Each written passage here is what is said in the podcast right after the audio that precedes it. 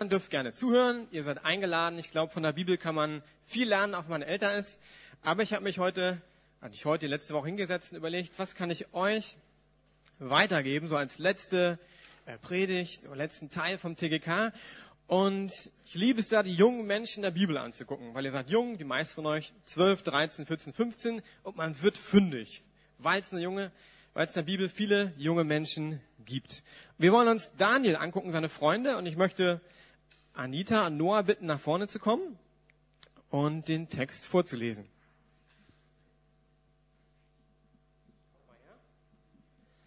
Waren sehr mutig. Noah darfst anfangen, mal die richtige Höhe finden. Wir lesen aus Daniel 1, die Verse 1 bis 21. Schön herangehen.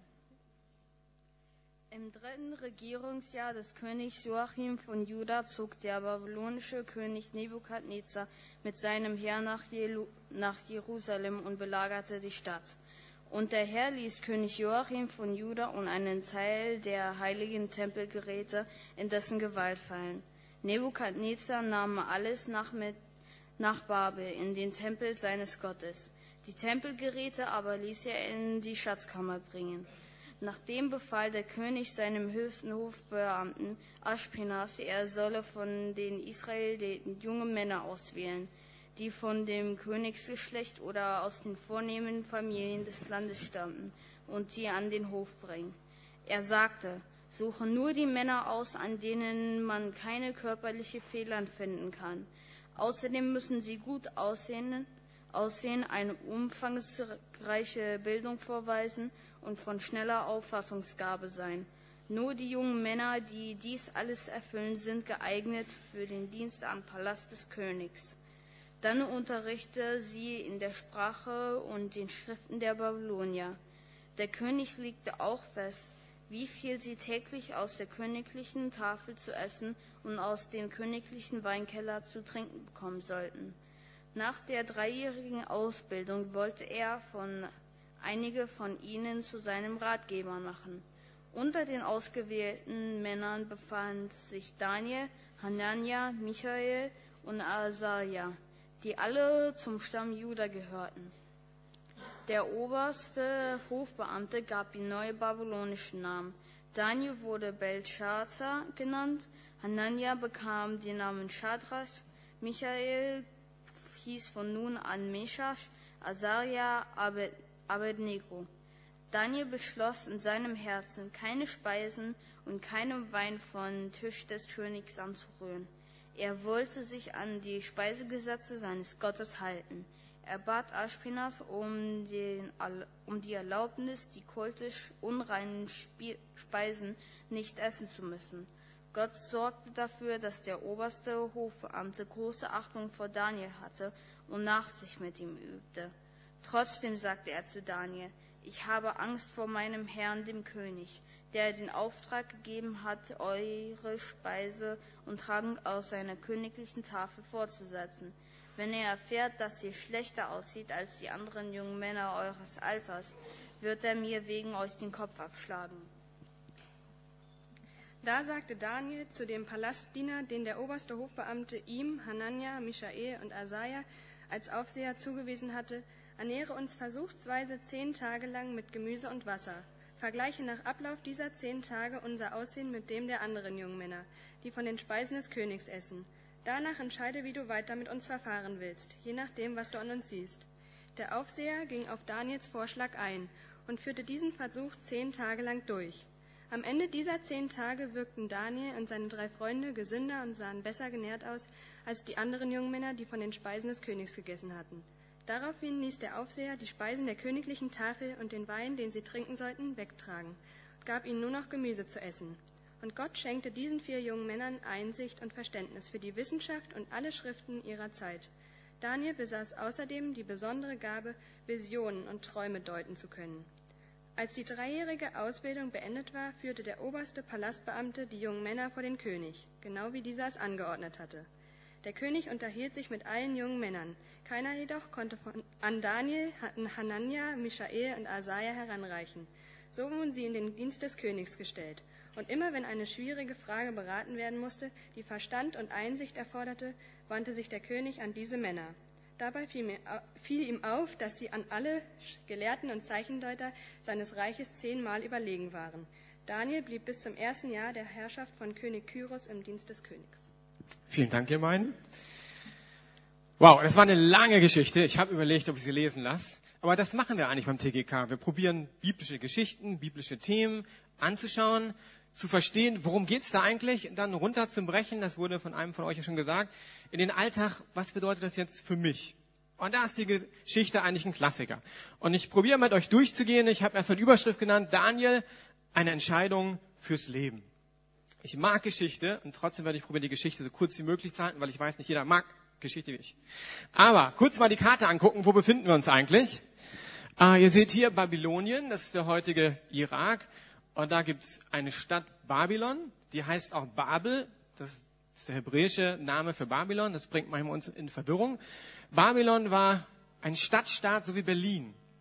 Deshalb heißt das Reich auch das babylonische Reich. Also alles relativ ähnlich.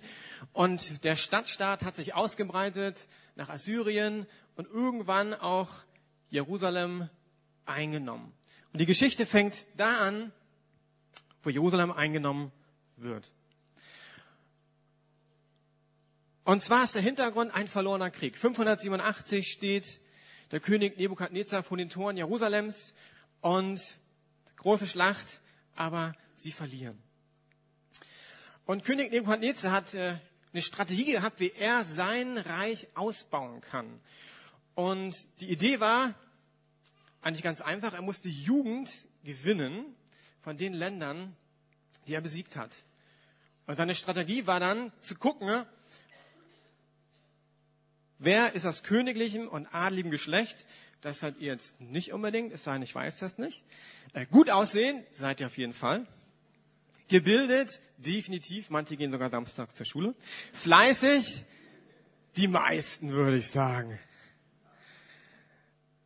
Und das Ziel war, diese jungen Menschen nach Babel zu bringen, sie zu integrieren in die Gesellschaft, eine neue Identität zu geben. Und das war die Idee von Nebukadnezar, wie er sein Reich ausbauen kann. Die Elite gewinnen, der Länder, die er besiegt hat, die integrieren nach Babel, um dann als Reich an Stärke und Kraft zu gewinnen. Und wir lesen es von vier jungen Menschen, Daniel, Hanania, Michael und Asaja, die wurden nach Babel verschleppt.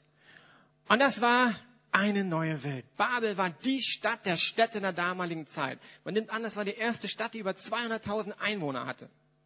Also richtig groß. Es gab da ein Weltwunder. Eins der sieben antiken Weltwunder. Kennt das jemand völlig? Darf er reinrufen? Genau, die hängenden Gärten. Es war ungefähr 900 Hektar groß, die Stadt. Und es war also die Stadt der Städte. An manchen Punkten vielleicht ähnlich auch wie Berlin. War eine Innenstadt, eine Szenestadt, Partystadt. Da war richtig viel los. Und jetzt könnt ihr euch vorstellen, also vier junge Männer. Eins, zwei, drei, vier. Wir wissen nicht, wie alt die vier waren. Ich denke relativ jung. Die machen sich also auf aus Jerusalem, war ja auch nicht klein, aber verglichen mit Babylon natürlich, also gar nichts. Die werden dann mitgenommen mit einer größeren Truppe.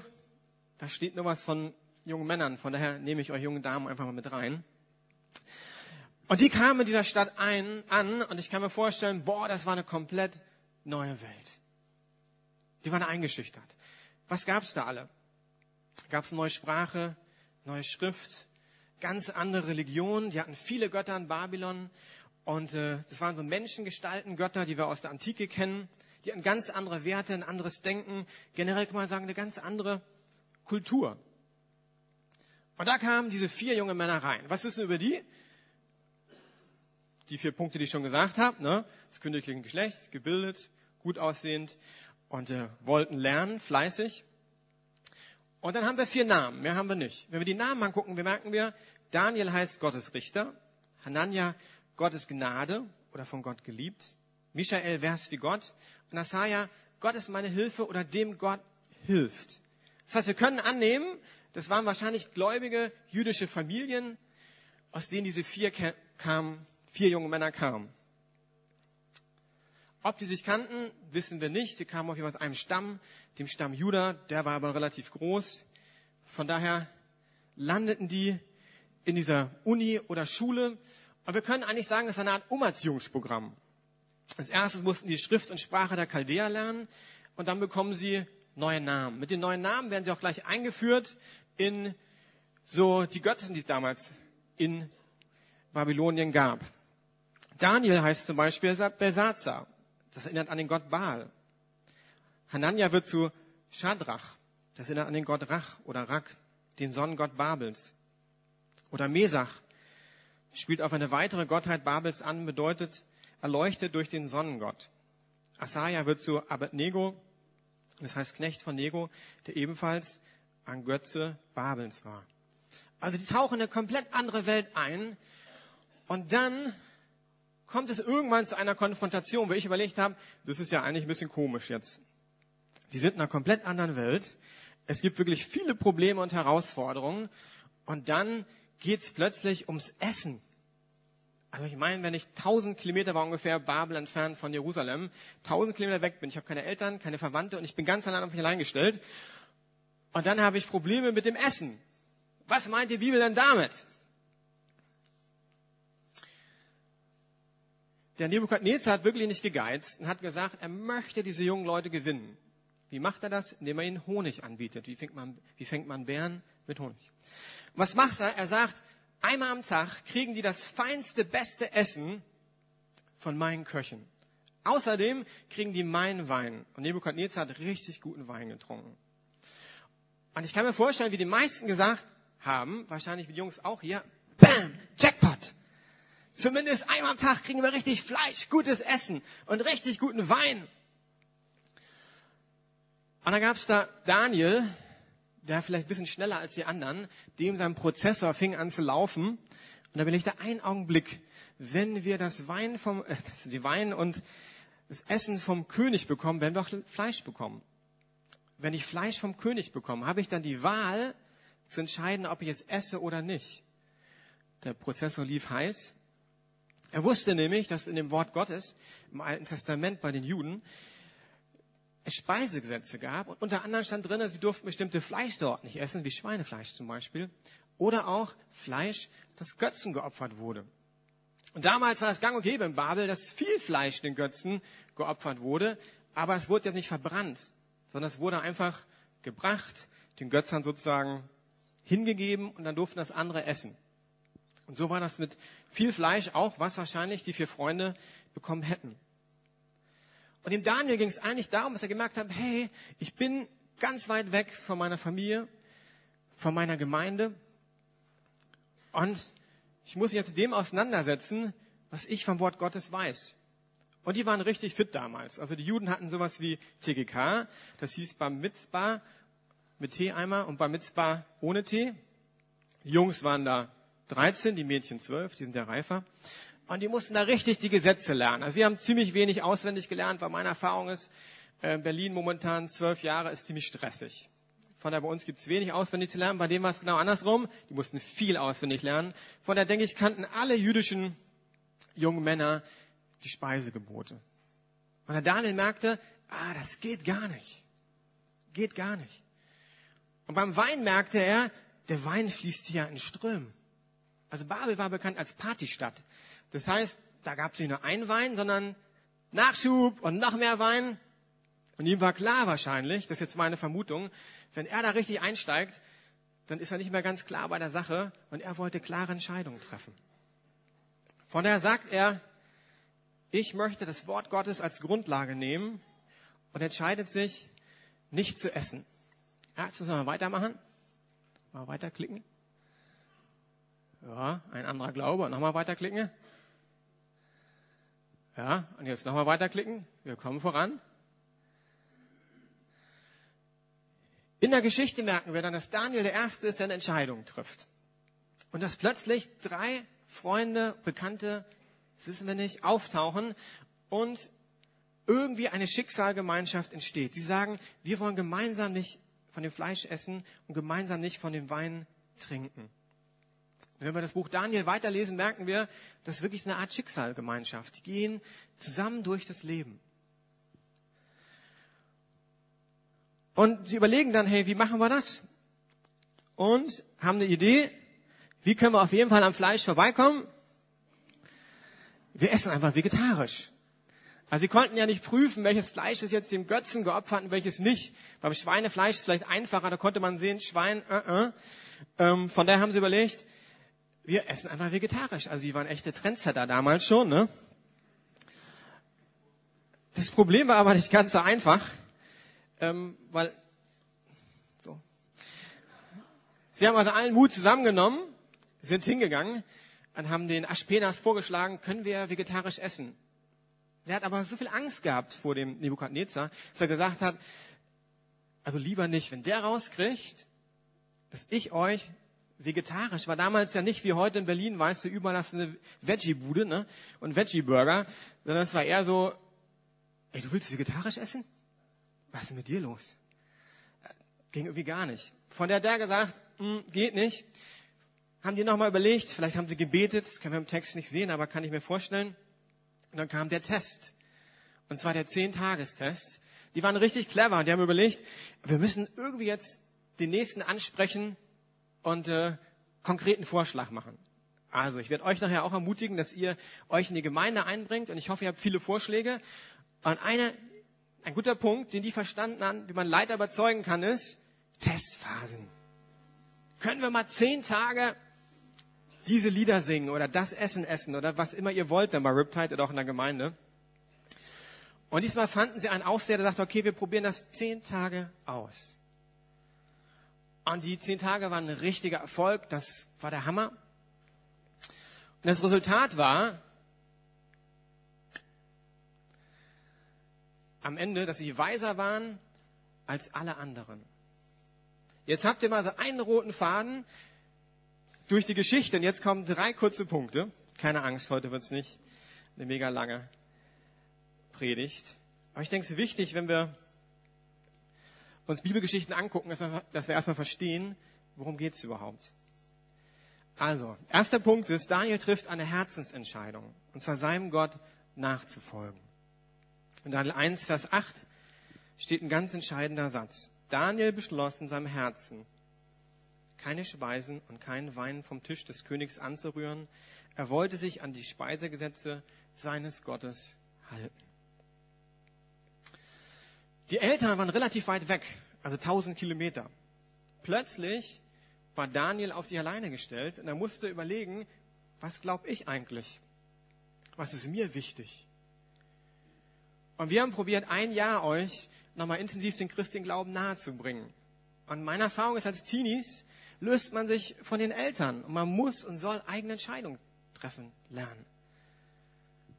Und genau so ging es den Daniel. Der war alleine, der musste eine Entscheidung treffen und er hat gemerkt, ich möchte meinem Gott dienen. Und das ist die Herausforderung, die wir euch geben. Der TGK ist jetzt ja nicht was total Neues. Die evangelische Kirche hat die Konfirmation, die katholische Kirche die Kommunion. Und die sind relativ ähnlich wie unser Programm. An einem Punkt sind sie anders. Denn wir gleich, ihr seht schon hier, äh, gibt es ein paar Geschenke und eine Urkunde. Wenn wir euch die übergeben und für euch beten, werdet ihr nicht automatisch Mitglied in der Lukasgemeinde. Also, was wir eigentlich sagen ist, ihr seid reif, ihr habt ein Jahr lang Dinge gehört, ihr habt den christlichen Glauben nochmal nahegebracht bekommen. Ihr könnt jetzt selbst entscheiden, ob ihr Christ sein wollt oder nicht. Das ist jetzt kein Automatismus und ich habe überlegt, wie kann ich es verdeutlichen. Und ich glaube, der christliche Glaube ist mehr wie ein Staffellauf. Also ich als Vater bin Christ, also ist ja anzunehmen, ich bin der Pastor. Äh, ich, ich kann laufen als Christ, ne? aber ob meine Tochter den Staffelstab nimmt oder nicht, das kann ich nicht für sie machen. Stefan, steh mal auf. Stefan kann sich entscheiden, ja, wie so ein Läufer so ein bisschen, ne? Er kann sich entscheiden, nimmt er den oder nicht, und dann muss ich ihn aber loslassen. Ja, du darfst ihn jetzt mal nehmen, okay? Also erster Versuch, ja? Okay. Erst, was ich verdeutlichen will, wenn er ihn nimmt, muss ich ihn loslassen. Also ich als Elternteil kann nicht für, meinen, für meine Tochter in diesem Fall entscheiden, ob sie Christ sein möchte oder nicht. Aber ähm, jetzt darfst du runterfallen lassen. Meine Tochter muss auch nicht entscheiden, ob sie Christ ist. Das ist ihre eine Entscheidung. Und heute geht es darum, dass wir sagen, wir haben ein Jahr investiert. Ich weiß, eure Eltern haben investiert. Sicherlich hat jeder Elternteil unterschiedliche Glauben auch. Ich will nicht sagen, dass wir alle den gleichen Glauben haben, aber was ich glaube ist, egal wie du geprägt bist, du musst eine Entscheidung treffen. Was möchte ich glauben? Weil meine These ist, jeder glaubt. Es gibt keinen Berlin, der nicht glaubt. Du musst nicht den christlichen Glauben haben, aber du wirst was glauben. Und das Interessante ist, habe ich letztes Jahr festgestellt, in Deutschland ist man mit 14 auch religionsmündig. Also irgendwie muss das auch ins Gesetz reingefunden haben. Das heißt, alle, die 14 sind, das Gesetz sagt sogar auch, ihr seid religionsmündig. Ihr könnt entscheiden. Darum wollen wir auch nachher euch als Gemeinde herzlich willkommen heißen, weil ich glaube, ihr seid wichtig. Ihr seid ein wesentlicher Teil von unserer Gemeinde.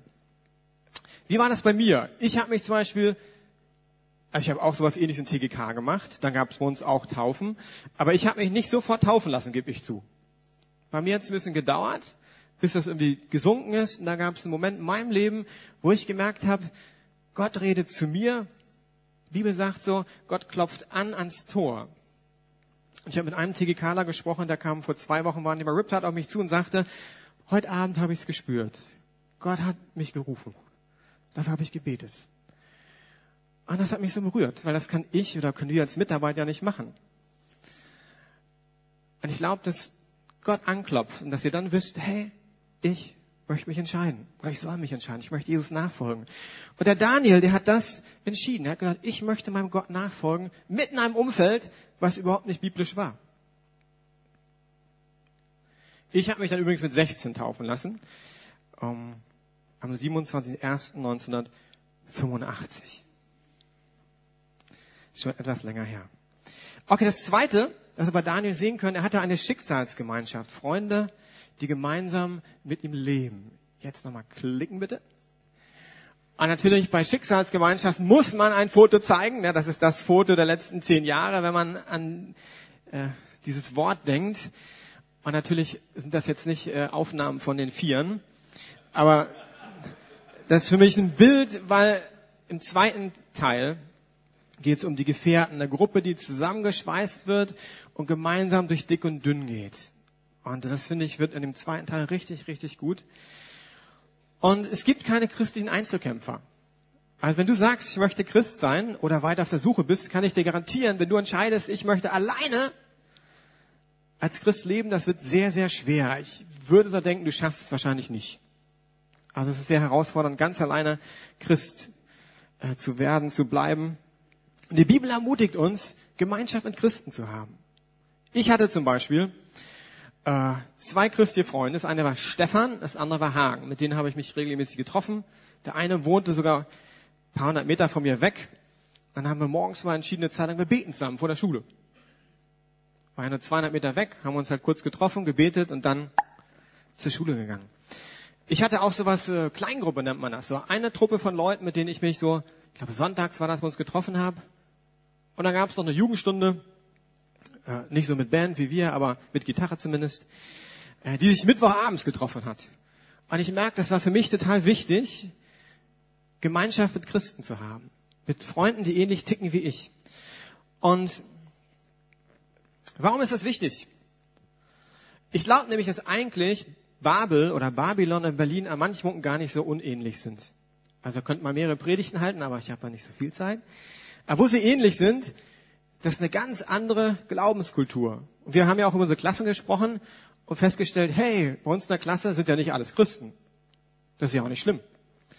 Aber in vielen Klassen vielleicht ein Christ, zwei Christen, drei Christen. Das heißt, das sind Leute, die ganz unterschiedlich ticken und auch eine andere Glaubenskultur haben.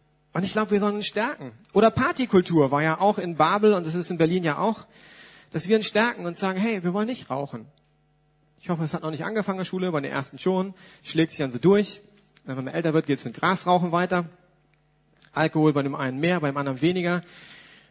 Und dass wir Leute und Freunde haben, die sagen, hey, wir wollen gemeinsam für uns beten. Wir wollen gemeinsam laufen und uns stärken.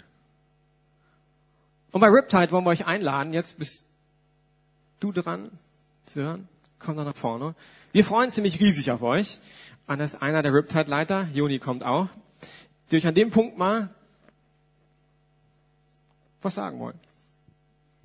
Richtig, wir sind, oder wir sind Teil der Jugendleitung. Das ist Joni, ich bin Sören. Und wir freuen uns sehr auf euch. Ihr seid ja eine Riesengruppe, ihr seid ja fast 20, 20 Teens. Und wir hoffen natürlich, dass ihr diesen jugendlichen Schwung, den wir beide schon nicht mehr so haben, ähm, den natürlich richtig schön mitbringt und wir richtig viel Spaß haben zusammen. Und ähm, wir haben natürlich auch demnächst ein paar Veranstaltungen, wo wir euch herzlich einladen möchten. Genau, und zwar wurde es ja vorhin schon gesagt, seid ihr ganz herzlich auf unsere Community Week eingeladen dieses Jahr. Die fängt Montag in zwei Wochen an. Ich sage euch jetzt nicht das Datum, weil ihr es euch wahrscheinlich eh nicht merkt. Aber Montag in zwei Wochen kann man sich, glaube ich, besser merken. Ihr seid herzlich eingeladen, bitte kommt, es lohnt sich wirklich. Ähm, ich glaube, wir hatten noch nie jemanden, der da war, der es nicht gut fand. Und äh, an sich ist für alle Riptider und alle Riptide-Mitarbeiter auch die Community Week wirklich das Highlight des Jahres. Das heißt, das solltet ihr nicht verpassen, ist eure Chance, gleich voll dabei zu sein. Die Community Week für die anderen ist eine Wohnwoche, wo wir als Jugend hier in der Gemeinde wohnen. Wir bauen hier dann so ein bisschen ein paar Sachen um. Wir holen hier Couchen her und machen es so ein bisschen gemütlich. Und schlafen dann eine Woche gemeinsam hier in der Gemeinde, machen, kommen dann nach der Schule her, machen Hausaufgaben zusammen oder Unikram, was auch immer und äh, haben eine richtig tolle Gemeinschaft hier. Und wir freuen uns sehr auf euch. Genau, wir äh, freuen uns riesig. Und der letzte Punkt, den wir bei Daniel sehen können, Daniel war mutig. Er ging mutige Schritte und in dem erlebte er Gott. Er vertraute dem Wort Gottes. Und wir haben ja ein Jahr über den Glauben geredet. Und ich glaube, dass wenn wir heute in der Klasse leben, auch ganz viele Konflikte kommen werden, wenn du Christsein lebst. Und das ist ganz normal. Wenn ihr Jesus anguckt, der war nicht jeder begeistert. Von daher kann ich euch sagen, wenn ihr Christ sein wollt, ihr werdet auf Konflikte stoßen. Ich weiß noch, wie ich bei uns auf dem Schulhof, äh, man stand so zusammen, ein paar Schüler und alle lästerten über den Lehrer und dann war ich dran. Schon du einen Konflikt. Soll ich jetzt auch über den Lehrer lästern, weil alle gelästert haben? Oder habe ich einen schnellen Prozessor wie Daniel und merke, einen Blick, der Lehrer hatte vielleicht wirklich einen schlechten Tag. Aber lästern, das mache ich nicht. Man kann dann sagen, da ich gar nichts erstmal, vielleicht der erste Schritt, oder kann er sagen, ey Freunde, er hat wirklich einen schlechten Tag gehabt, aber da gibt es echt gute Punkte, die ich bei dem Lehrer sehe. Oder ich kann mich erinnern, wir waren ja noch nicht so in der digitalen Zeit damals. Wir hatten ähm, schwarzes Brett und da gab es so einen Plan, wann die Stunden ausfallen. Das war richtig gut, das wurde mich per Hand gemacht. Und FA hieß fällt aus. Und hätte ich besonders mutigen aus unserer Schule, die haben dann probiert, die Handschrift möglichst genau nachzumachen und ein FA nachzumalen. Wenn ich nicht wusste, dass es nachgemacht war, hatte ich auch kein Problem. In dem Moment, wo ich wusste, einer meiner Special-Kandidaten hat das gefälscht, Prozessor geht an, oh, warte mal, wie gehe ich denn als Christ damit um? Ich weiß ja eigentlich, dass das hier Kollege X gemacht hat. Und ich weiß noch, ich saß mit ein paar anderen im Klassenraum, alle waren abgehauen, Lehrer kam rein. Und dann sitzt du da, Prozessor geht an, petzt sich? Natürlich nicht. Ein Christ petzt nicht. Ich glaube, ich durfte dann auch gehen nach ein paar Minuten, weil war ja nicht so viel los. Aber so wird's Dinge geben, wo du mutige Schritte gehen musst und vertrauen. Und ich sagte nicht, dass Christsein easy ist. Weil an manchen Punkten wird's herausfordernd werden. Aber das Coole ist, dass Daniel Gott erlebt. Und das ist ein biblisches Prinzip. Wenn du mutig bist, auf Gott vertraust, wirst du Gott erleben. Und das garantiere ich dir.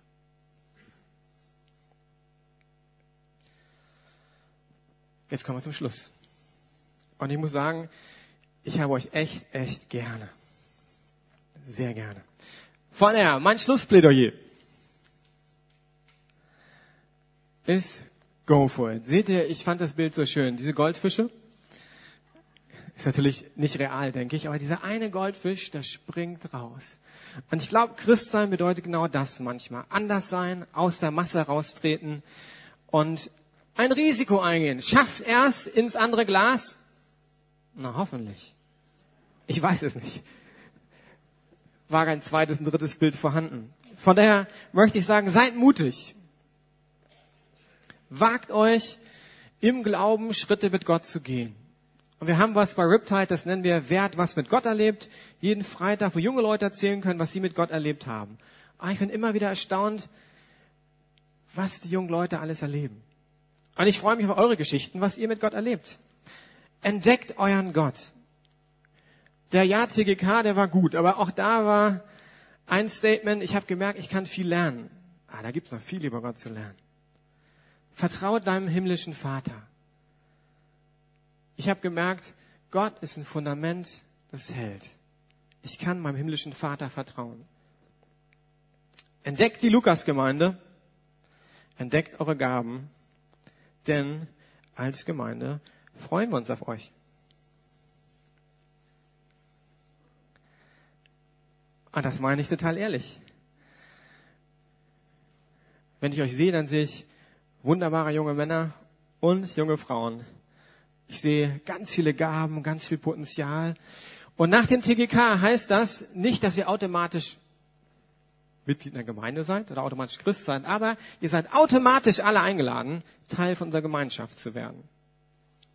Und wenn ihr merkt, die Predigten sind alle zu lang, dann seid ihr herzlich eingeladen, zu mir zu kommen und sagen, boah Klaus, die Predigten sind echt lang. Hey, bis 14. Dann sag ich, okay, ist das jedes Mal so? Ja. Okay, was würdest du anders machen? Kürzer. Okay. Stopp doch mal die nächsten Wochen die Zeit, damit ich weiß, wie das so genau ist. Ich freue mich, viele euch werden im Kindergottesdienst mitarbeiten. Machen manche schon. Das machen wir nicht als Strategie, um die Lücken zu stopfen, sondern weil ich zutiefst glaube, dass ihr ganz viel zu geben habt. Und deshalb wollen wir jetzt auch euch segnen und euch herzlich willkommen heißen. In der Lukas-Gemeinde, dafür darf der, die TGK-Mitarbeiter dürfen mal nach vorne kommen. Und äh, ihr dürft euch schon mal mit äh, ein paar Geschenken ausrüsten.